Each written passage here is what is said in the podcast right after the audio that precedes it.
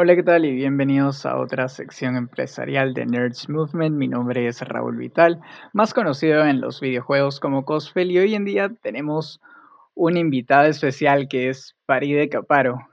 Hola. Cuéntanos un poco sobre ti, Faride. Bueno, mi nombre es Faride Caparo, soy violinista. Em, me dedico al violín casi toda mi vida, em, eh, a tocar en en orquestas, en, lo que, en todo lo que tenga que ver con música en realidad. Y me dedico a la música clásica, pero también me gusta tocar música popular. Y esa soy yo. Wow, ¿cómo así lo decidiste o supiste que la música iba a ser parte de tu vida en un aspecto así profesional? Bueno, yo eh, en realidad yo me decidí por la música cuando salí del colegio y me di cuenta que no quería hacer absolutamente nada más que tocar violín. Entonces yo eh, desde, que, desde que yo tenía seis años empecé a tocar. El violín no, eh, mi, familia siempre me inculcó la música en general. Eh, yo hacía canto, bailaba marinera, pero em, cuando tenía seis años, al frente de mi clase de marinera había una clase de música eh, y de violín, una clase de violín. Entonces yo me escapaba de mis clases de marinera para poder ver las clases de violín y el momento llegó cuando mi papá, cuando mi mamá, mi mamá le preguntó al profesor de marinera, ¿y cómo va mi hijita? Y el profesor de marinera le, dijo, no sé, no la veo hace como dos semanas, este, no, no, sé, no sé qué es de ella. Entonces ahí fue donde yo le tuve que confesar a mi mamá que yo, eh, bueno, me gustaba el violín, pues, ¿no? Y que quería tocar violín. Entonces al principio, obviamente como era muy chiquita, mis papás dijeron, no, de repente lo va a dejar y como el violín es un instrumento caro, no sé si valga la pena la inversión para que después lo deje, pero al final obviamente me apoyaron y me quedé con el violín siempre. Wow, desde muy pequeña. Sí, sí. Qué bonito, qué bonito. Te puedo decir tranquilamente de que mi sueño frustrado siempre ha sido estudiar la carrera de música desde que el conservatorio, digamos, lo empezaron a tomar como una universidad eh, a nivel del Estado. Y desde ese entonces yo fui con la, con la mente de, estudiar esta carrera musical que en lo personal a mí me encanta la música clásica. No es de escucharlo 24/7, pero sí al menos unas dos horas o al menos en mis tiempos libres me ayuda a concentrarme demasiado. Claro, igual yo, o sea, no lo escucho siempre, pero, pero siempre lo que escucho si tipo le dedico una hora, porque una sinfonía, más o menos la novena de Beethoven, por ejemplo, dura una hora. Entonces, si quiero escuchar una hora, me dura una hora, ¿no? Entonces, pero no escucho siempre música. Para ti fue, fue difícil resaltar en la música porque, a ver, recordemos que tu currículum es bastante extenso y a ver si también nos puedes detallar un poquito de, de cómo ha sido tu vida profesional dentro de la música.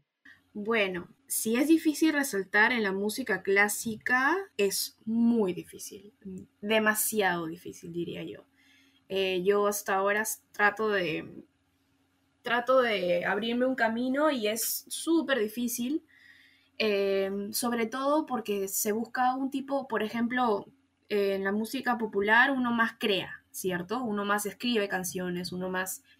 Eh, está eh, escribiendo cosas, es como, es un, es un otro tipo de, de, enfoque, ¿no? En cambio, la música clásica uno se concentra en tocar lo mejor que puede una obra, que es técnicamente súper difícil, ¿no?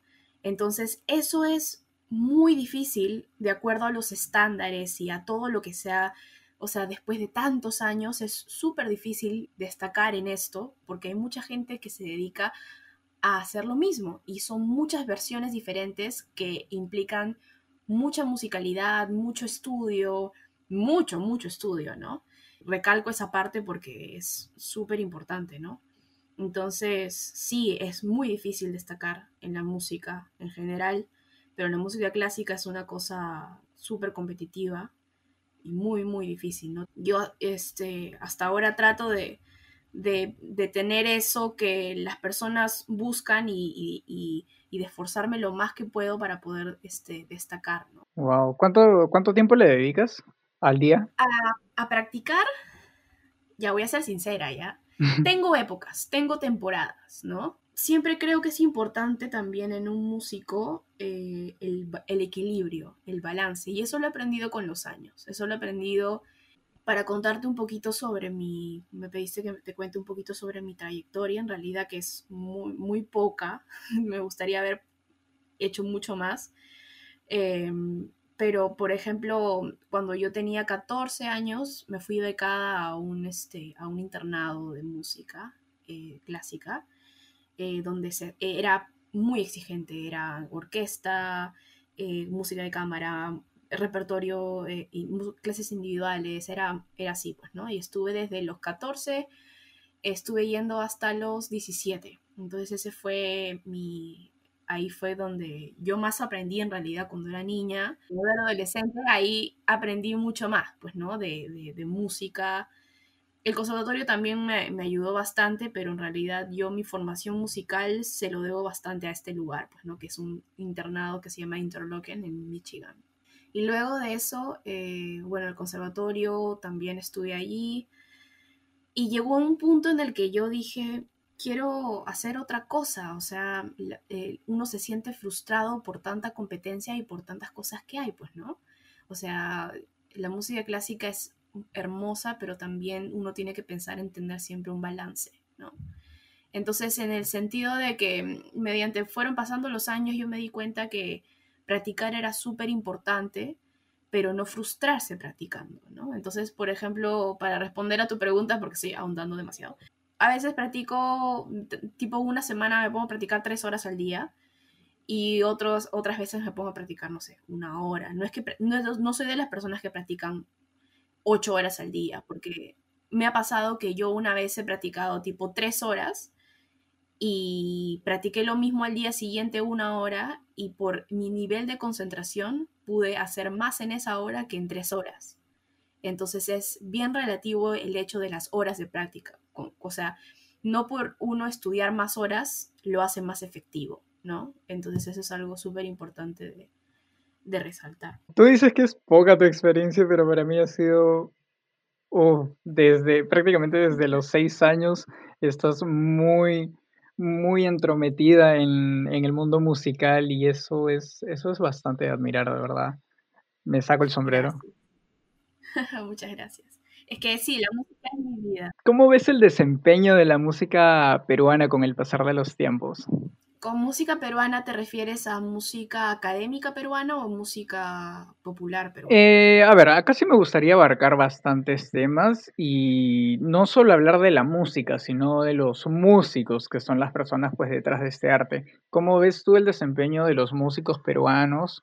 Eh, a ver, sé que hay un montón de géneros, pero vamos a resaltar más los que están en tu, en tu área, ¿no? La música clásica. Es complicado hablar de esto. es bien complicado porque el desempeño de los músicos siempre estuvo. Ahora es mucho mayor porque contamos con más herramientas, ¿no? Contamos con más escuelas, contamos con más, sobre todo herramientas de fuera, por ejemplo. A mí me parece algo muy, muy interesante que hay un maestro eh, que fue, que triunfó muchísimo en, en, Alemania, eh, fue concertino de una orquesta súper importante y ahora quiere, o sea, ahora quiere venir aquí a dar clases y me parece algo súper valioso y algo que antes no era, no era tan, este, antes no había tanto, pues, ¿no? Entonces, yo creo que las herramientas son más, sin embargo, antes era, es un, estoy en un conflicto interno porque antes era mucho más difícil ingresar al conservatorio. Yo me acuerdo que yo, yo postulé cuando tenía 10 años, con 50 niños y el puntaje mínimo era 19. Si no pasabas con 19, no podías ingresar. Entonces, ahora creo que ha cambiado, ahora creo que, creo que hay gente que, ingresa con, menos nota. Entonces, eh, pero sin embargo hay más, hay más herramientas. Entonces, eso es, antes era como ingresar a San Marcos o peor, ¿no? Este, mucho peor pero ahora es más flexible, lo cual no me parece mal, pero también me parece importante que, los jóvenes hagan uso de esas herramientas, porque una gran problemática que hay aquí en Perú es que por ejemplo, te dicen que en una universidad particular tú puedes egresar con un título de músico, pero cuando sales afuera te chocas contra una pared, ¿me entiendes? Y es algo que, o sea, que uno tiene que cuidar bastante y algo que uno tiene que tomar mucho en cuenta, que, que estudiar música no es simplemente tener cinco años en una universidad, sino estudiar música es algo que tiene que apasionarte y que tiene que llevarte por toda la vida y que si tú no te abres las puertas y si tú no te esfuerzas en eso, no, no, te, no, no vas a surgir de, ninguna manera, ¿no? Entonces, esa es una problemática que existe ahorita en, en el país con, con, la apertura de tantas universidades y de tantas oportunidades. Las oportunidades son muy buenas, pero hay que saberlas aprovechar. Y creo que no es tan, no hay que tomar tan a la ligera el hecho de estudiar cinco años una carrera y decir ya soy músico. Uno antes de estudiar cualquier cosa tiene que tener en cuenta que la música nunca se deja de estudiar. El tener un título universitario no te hace profesional la música es algo que tú solamente eres profesional cuando sabes y eres consciente de que nunca puedes dejar de invertir tiempo en, lo que haces y en perfeccionarte con tu instrumento, ¿no? Entonces, esa es una problemática que, que yo creo que todos los músicos en Perú tienen que saber, pues, ¿no? Que no, no hay un tope, no significa que, que terminas una carrera y ya está, sino que la música va más allá de eso, no, no se rige por un título universitario, sino es, es algo más allá, pues, ¿no? Entonces, eso es algo que, está pasando ahorita que, yo creo que, todos tenemos que tener en cuenta. Wow, has roto bastantes esquemas simplemente con la frase, no por tener un título eres profesional. Wow. Wow, me has destrozado. y es que es verdad, es verdad, sea la profesión que tú ejerzas, sea, así sea una carrera que digamos tiene que ver mucho con el arte, eh, no, el cartón, al menos en lo que a mí respecta, el cartón de un título en una carrera de arte no tiene peso, porque lo que te diferencia a ti en el arte, seas pintor, seas diseñador, seas músico, es la forma en que tú lo haces. Y obviamente acá pongamos las comillas de que con la música clásica, como tú dices, es tocar una, una, partitura, una música de la manera en que ya estaba establecida y tocarla de la mejor manera. Entonces, tú el camino tú lo vas creando, como tú dices, y todo, todo conlleva al esfuerzo que le hayas metido, porque la carrera es lo que, digamos, se forma de todas tus experiencias. No sé si es que ahí estoy en lo correcto, si es que concordamos bien. Sí, sí, claro. O sea, yo, yo, sí creo que para uno poder sentir la música y ser un músico completo y un artista completo tiene que vivir.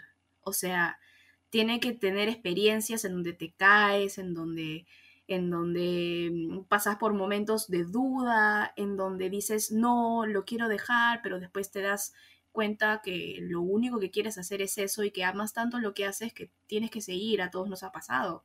Entonces uno tiene que pasar por esas cosas y sobre todo por, por búsquedas de musicalidad. O sea, busque, no, no simplemente, o sea, hay tanta gente que toca tan bien, hay tanta gente que uno tiene que pensar en no ser como toda, toda esa gente, hacer algo más allá ya hay, ya hay demasiada demanda, hay demasiada gente que toca así, entonces uno tiene que pensar en que toda la experiencia que uno tiene tiene que llevar a un lugar y uno tiene que tener un objetivo claro en la vida, pues, ¿no? Como músico, ¿no?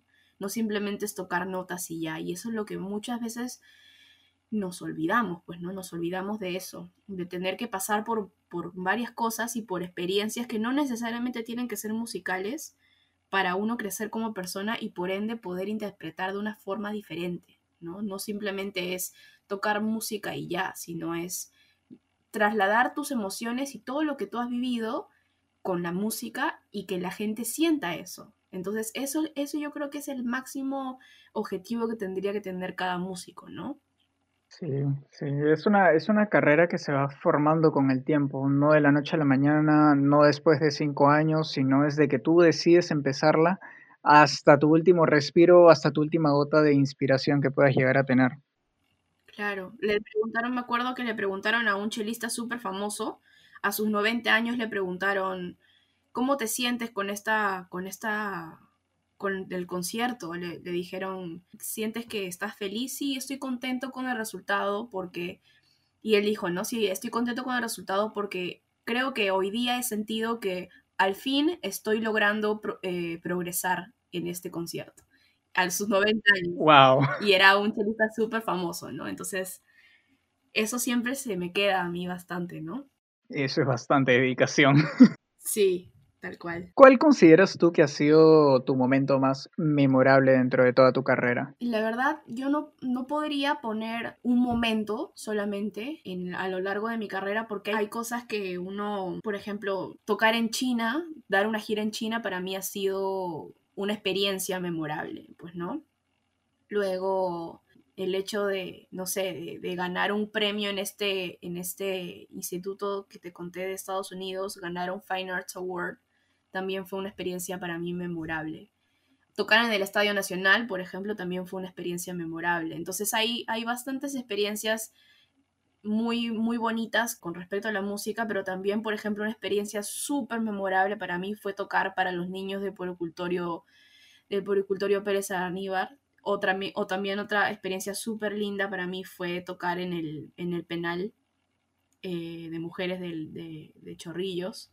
Entonces yo creo que creo que todas las experiencias son, son importantes, ¿no? No, ¿no? no hay que medir las experiencias por el nivel de éxito, sino a nivel de lo que te hicieron sentir, ¿no? Entonces, eh, para mí han sido bastantes experiencias bonitas a lo largo de mi vida. El hecho, por ejemplo, del 2017 cumplí un sueño, que es tocar en el Teatro Colón. Yo lo veía súper lejano. Y yo me acuerdo que en el 2016 con mi familia, yo fui, fui a Buenos Aires de visita, de, vacaciones. Y yo les dije a mis papás, papá, mamá, algún día yo voy a tocar en este teatro, porque yo fui al Teatro Colón de visita, tipo a una visita guiada, pues no con mi familia. Y el año siguiente estaba ahí en el escenario tocando con la Orquesta de las Américas. Entonces, esas son experiencias para mí que, que no, que para mí son memorables y son bastantes que, que, siempre voy a guardar, ¿no? En mi cajita de recuerdos. Qué bonito, qué bonito, de verdad. Es, es muy cierto hasta lo que dices de que las emociones tendrían que medirse con los recuerdos y no al revés, sino que los recuerdos no formen parte de una secuencia de tu vida, sino que sean las emociones, la calidad de las emociones que definan esto. Que me has reventado el cerebro ahorita, de verdad. Con tantas frases en menos de 20 minutos me estás reventando el cerebro. eres una capa, eres una capa, de verdad. Wow, sé que también has tenido experiencias y es más, tu experiencia laboral también dice de que ah, eres profesora de música.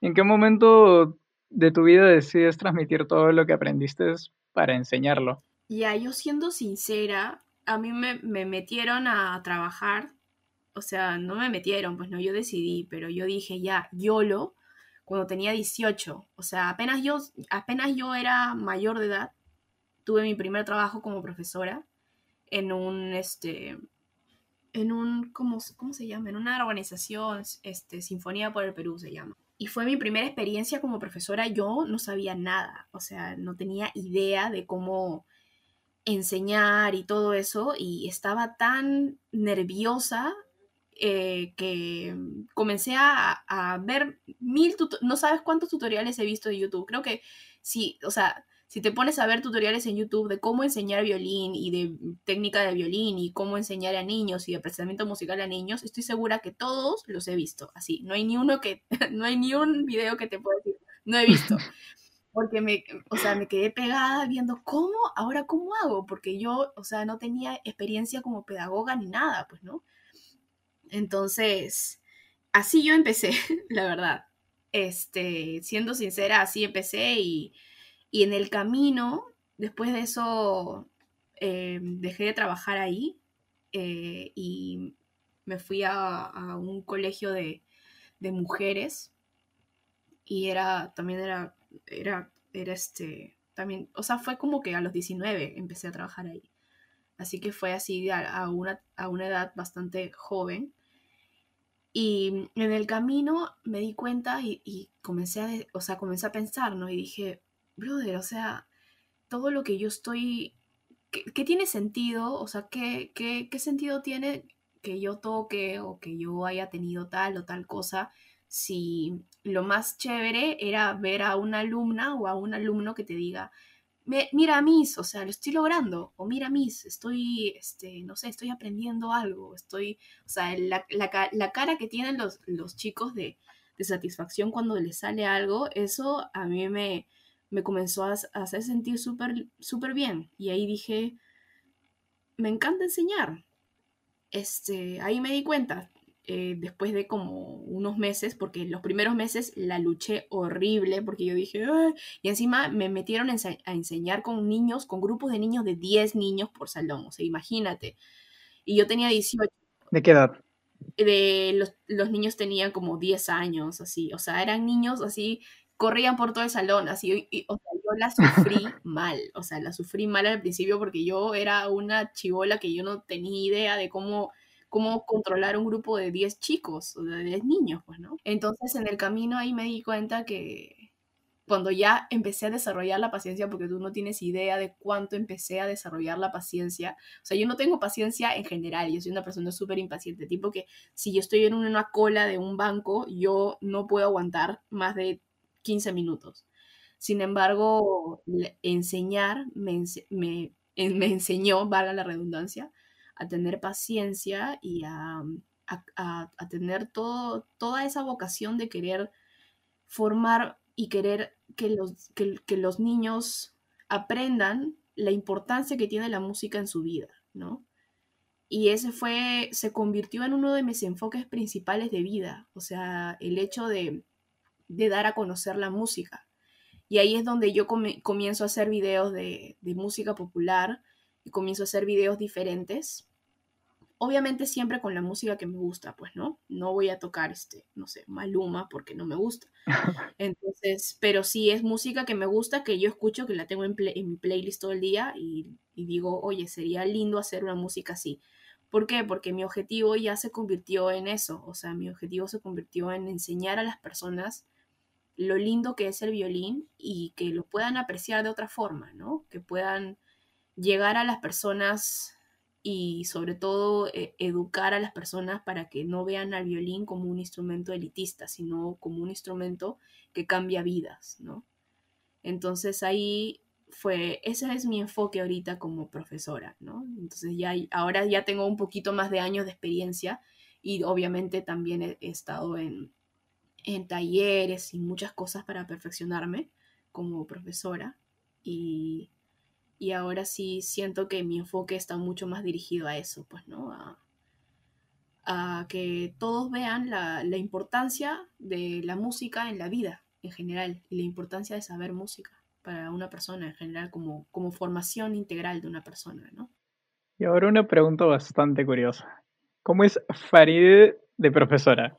Ya, es que depende, ¿ya? Porque, o sea, cuando yo veo a un alumno que es súper talentoso, y que, y que es un alumno que, que, estudia mucho. Yo tengo varios alumnos que, que tocan, por ejemplo, tengo un alumnito eh, del colegio que, está, que ya está tocando la primavera de Vivaldi y cosas así bastante difíciles. A él sí lo exijo. Y cuando no estudia, sí me molesto y le digo, mira, ¿sabes qué? Este, tienes que estudiar porque las cosas no van a salir como arte de magia. Tú no vas a hacer un chasquido de dedos y te va a salir todo. Lo que tienes que hacer es tener paciencia. Entonces a él, por ejemplo, sí le digo, cuando tiene que estudiar, sí, o sea, se lo digo y soy bastante directa, pues, ¿no? Pero para los niños, en general, tengo mucha paciencia, tengo bastante paciencia. Este, algo que nunca en mi vida imaginé tener, la verdad, pero, pero la tengo y soy así bien paciente y, y me gusta que aprendan bien, me gusta que, se, que, que cada cosa la aprendan bien. Pues. Wow, o sea, básicamente toda la exigencia que tú les pones, digamos, a tus alumnos es con respecto a cómo ves que ellos se están desempeñando en la música. Claro. No es una exigencia por igual, por así decirlo. No, claro, no es la misma exigencia para todos. Es una exigencia de acuerdo al alumno y sobre todo a lo que quiere el alumno. Por ejemplo, si el alumno me dice, este alumnito quiere dar un examen de, de, un, de London College, que es un examen que dan, que dan mis alumnos del colegio. Este, entonces, obviamente, como es un examen es internacional, yo tengo que exigirle de, otra manera, ¿no? A diferencia de un alumno que está empezando, por ejemplo. Yo tengo bastante paciencia con los alumnos que están empezando recién a tocar, porque es algo que es un proceso, pues, ¿no?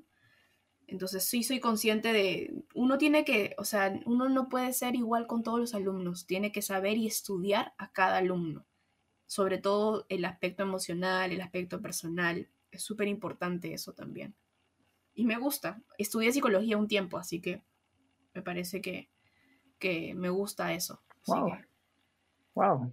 Sí, se nota, se nota que vas muy bien orientada, sobre todo con el tema de los niños. Tenerle bastante paciencia, esperar a que, a que pueda aprender pasito a pasito y no estresarse en el proceso. Es una chamba bastante trabajosa, por así decirlo. Y ahora vamos a un tema bastante controversial.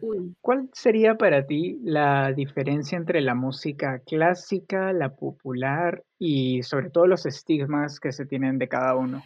Ya, el... es algo súper, este, es muy chistoso ya, porque yo tengo amigos músicos populares que yo he visto que dicen, oye, pero pero la música clásica es solamente tocar una partitura y ya, no creas, ¿no? No creas nada, o sea, no escribes tus acordes, tus propios acordes, tu propia letra, no haces eso, simplemente es leer una partitura, esa es la vida de un músico clásico. Ese es un comentario por un lado. Y por el otro lado, el comentario de los músicos académicos dicen, no, pero pues, tocar música popular es súper fácil, es simplemente cuatro acordes, una letra de una canción, un solito de guitarra y ya está, pues no, o sea, ¿qué, reto tienes ahí? ¿Acaso tienes octavas, décimas, octavas digitadas? ¿Tienes así cosas así difíciles de leer? los músicos populares no saben ni leer partituras. Esas son dos cosas con las que yo me he topado, ¿ya?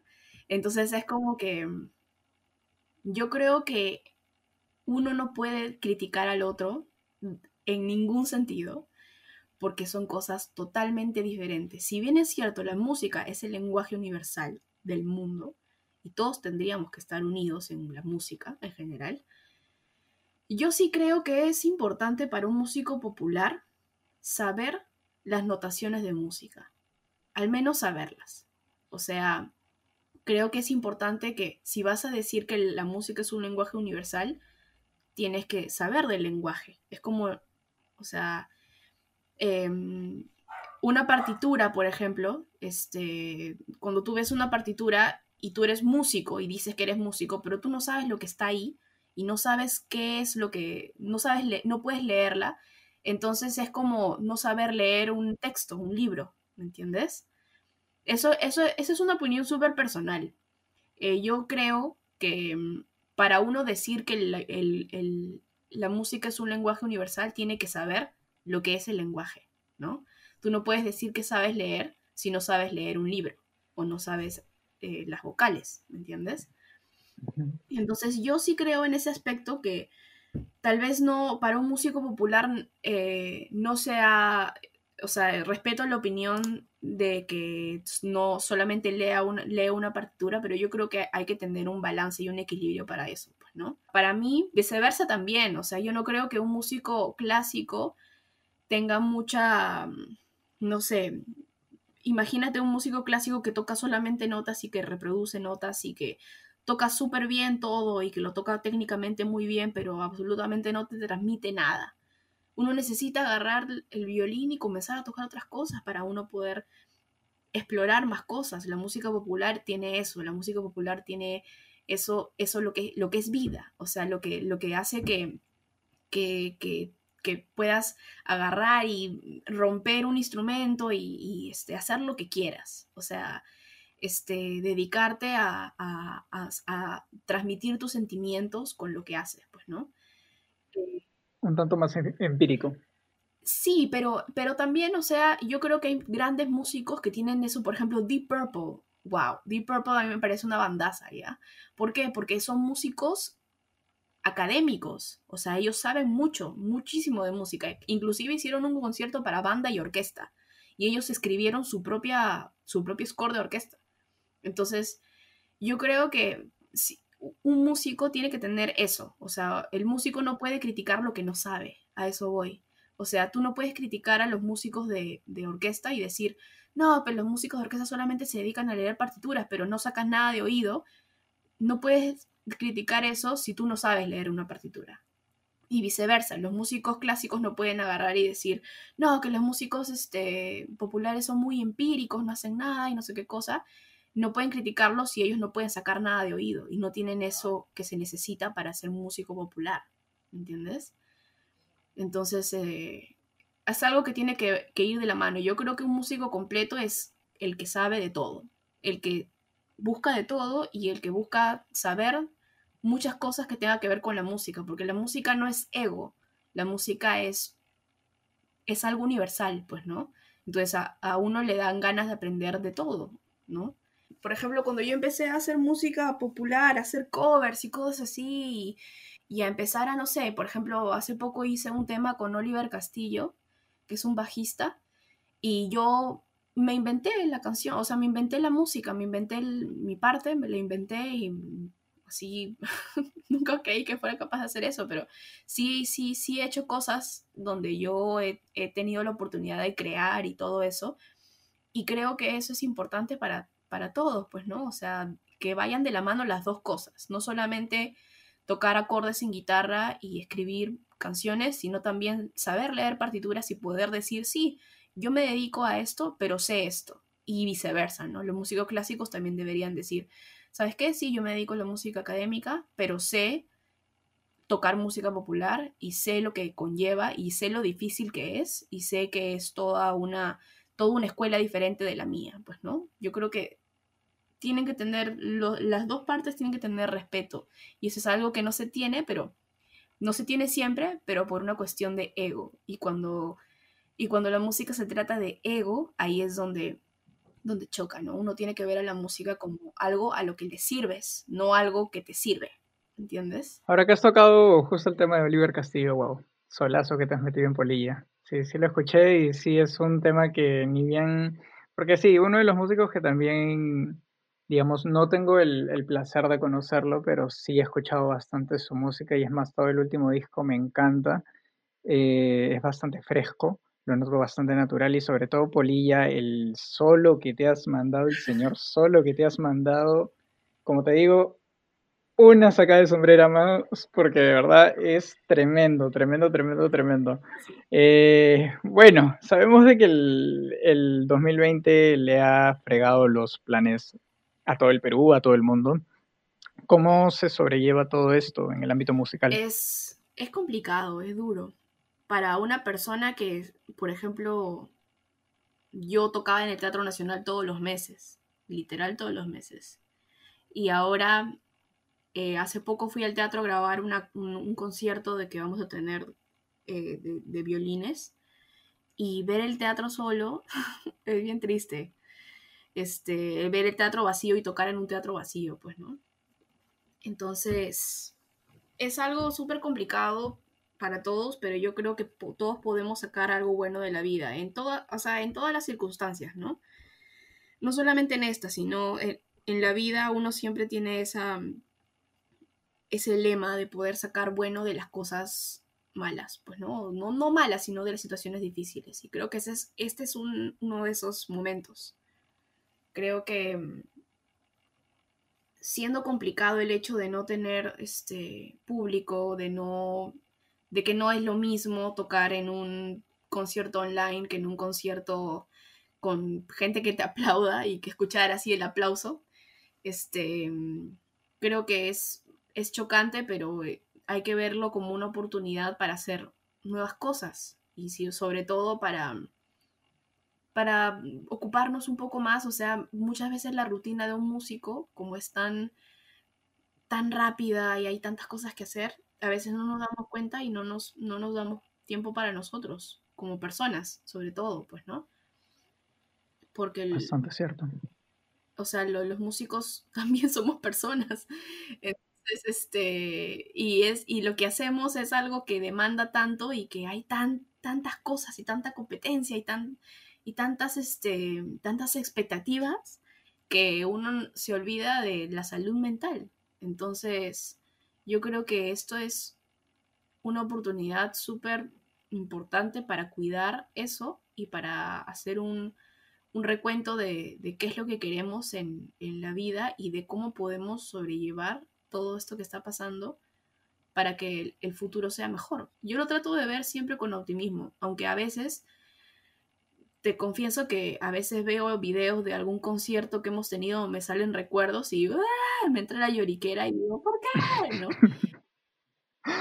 Pero después me doy cuenta y digo, bueno, no voy a hacer, no va a cambiar nada. O sea, lo que, lo triste que me pueda sentir no va a cambiar nada hay que reinventarse de otra forma, pues, ¿no? Hay que verlo sobre todo con miras a, una oportunidad de, cambiar, ¿no? Y de, y de ahondar más en lo que queremos, pues, ¿no? Ahora, bueno, los que te seguimos en redes sociales sabemos de que también tienes un grupo, Blue Quartet. ¿De dónde nace esta idea de Blue Quartet? Blue Quartet nació porque teníamos un concierto con la orquesta, eh, la orquesta donde yo toco. Tuvimos un concierto de, rock, de homenaje al rock, y ahí fue cuando terminó el concierto y el productor de ese concierto, el productor de, de ese evento, nos dijo, oigan, ¿y por qué no hacen un cuarteto? Y nos convocó justo a las cuatro. Y yo soy, por ejemplo, Marta y yo empezamos a tocar juntas eh, violín al mismo tiempo, con el mismo profesor eh, Mayra y yo nos hicimos amigas eh, con los años y Ghislaine y yo, que es la chelista, con ella fuimos amigas desde niños en el conservatorio. Inclusive la otra vez compartí con ella un video de cuando teníamos tipo 10 años tocando en el coro de niños, que fue muy chistoso. Entonces, este, nos conocíamos de años. Entonces, cuando nos, nos convocaron a las 4, este productor Miki Tejada nos convocó a las 4 y nos dijo, ¿saben qué?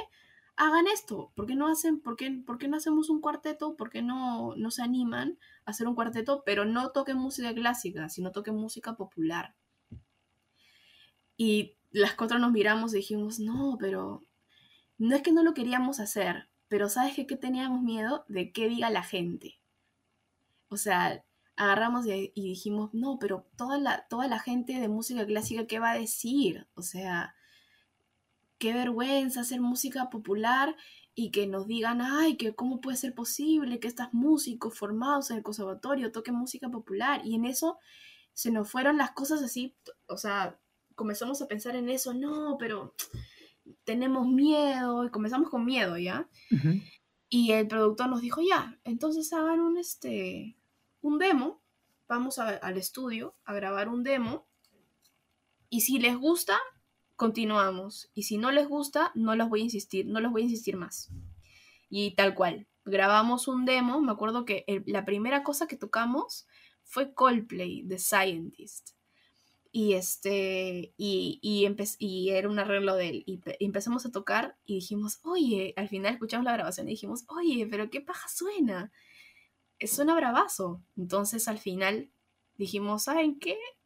¿Qué importa lo que digan los demás? Ya, ya fue. Hay que sacarnos estos paradigmas de músico académico y que tal cosa, y hay que hacer un cuarteto de música popular.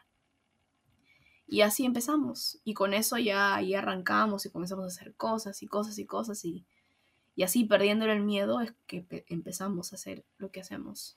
Una propuesta bastante original. No solo ser músicos que usualmente se dedican a la música clásica, sino que también utilizan todos los instrumentos de música clásica para hacer música popular. Es una propuesta bastante interesante, bastante novedosa, eh, sobre todo como cuarteto. Eh, me encanta, me encanta todo el trabajo de Blue Quartet, me encanta el trabajo que tú estás haciendo. Y ya como para ir finalizando esta entrevista, ¿qué le dirías a esas personas que así como tú también desean hacer música, de la música su vida profesional? Yo creo que un poquito lo dije al principio de la entrevista, creo que es importante que, que todos sepan que la música no es una carrera de cinco años como, como la gente piensa. Yo creo que en todas las carreras pasa eso también, ¿ah? O sea, tipo, en todas las carreras uno nunca deja de, de, superarse, ¿no? Y de aprender más cosas, pero especialmente en la música, es como si tú dejas de tocar un tiempo, ya vuelves a, vuelves a cero. Es así de importante que tienes que tener siempre el, instrumento presente, lo que haces muy presente, ¿no?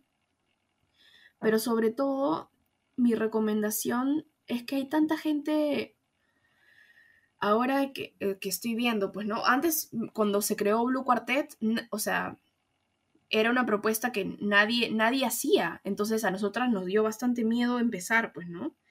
Pero siempre lo que hemos hecho y lo que yo he hecho también es hacer todo con el corazón, hacer todo porque te nace y no porque quieres ganar seguidores o porque quieres ganar algo en general, ¿me entiendes?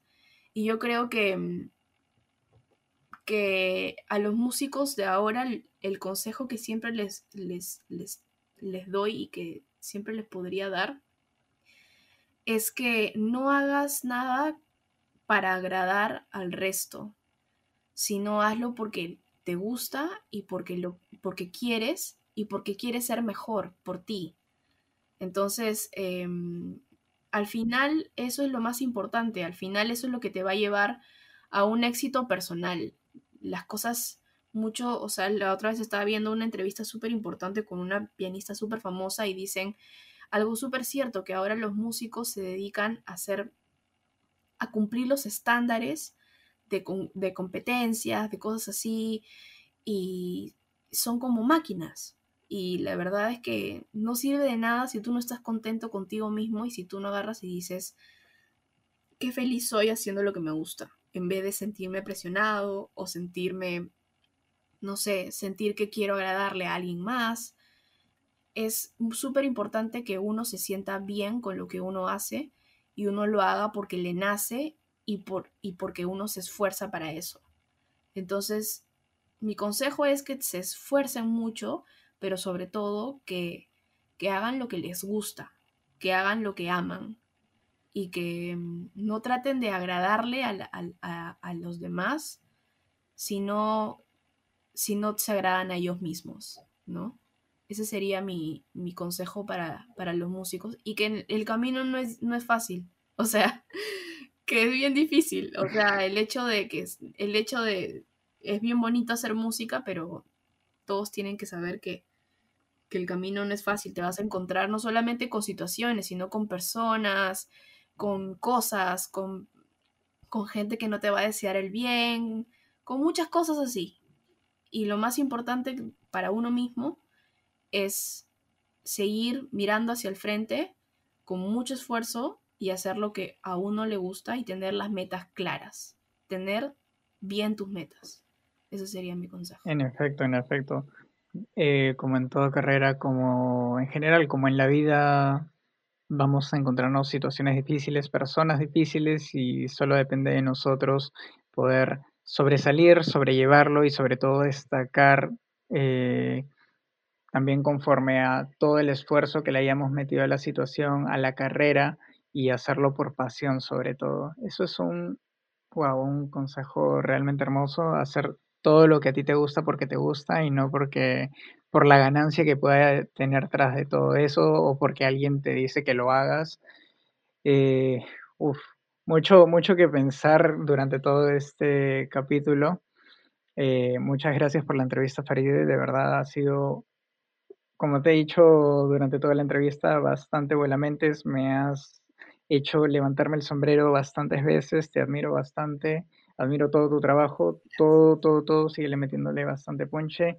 Y nada, gente, esto ha sido todo por este capítulo de Nerds Movement, la sección empresarial. Y dime, Farid, ¿cómo te podemos encontrar en las redes sociales? Bueno, con, en las redes sociales me pueden encontrar como Faride Caparó, en Instagram como Faride Caparó, en Facebook como Faride Caparo en YouTube. Bueno, y hay un concierto, bueno, voy a hacer mi cherry, perdón. Hay un concierto eh, online de, mi grupo de Blue Quartet que va a ser el 23 de octubre. Así que chequeen las redes sociales de Blue Quartet, BLU Quartet con Q, este, porque va a ser muy bonito. Y es el viernes, 23 de octubre a las 7 y 30. Ojalá que, que puedan asistir. Es un concierto online y, y vayan. Gracias. Gente, ya saben, son 15 soles. Tu polla de la tía Veneno, diviértete un rato con Blue Quartet. Así es. No seas duro, no seas duro. Saca, saca 15 soles, deposita ahí. Te vas a divertir demasiado. Estas chicas tienen demasiado talento. Y esto ha sido todo por Nerds Movement, la sección empresarial. Muchas gracias, Faride, y esto ha sido todo. Gracias. Chau, chau. Chao. Y vayan. Gracias.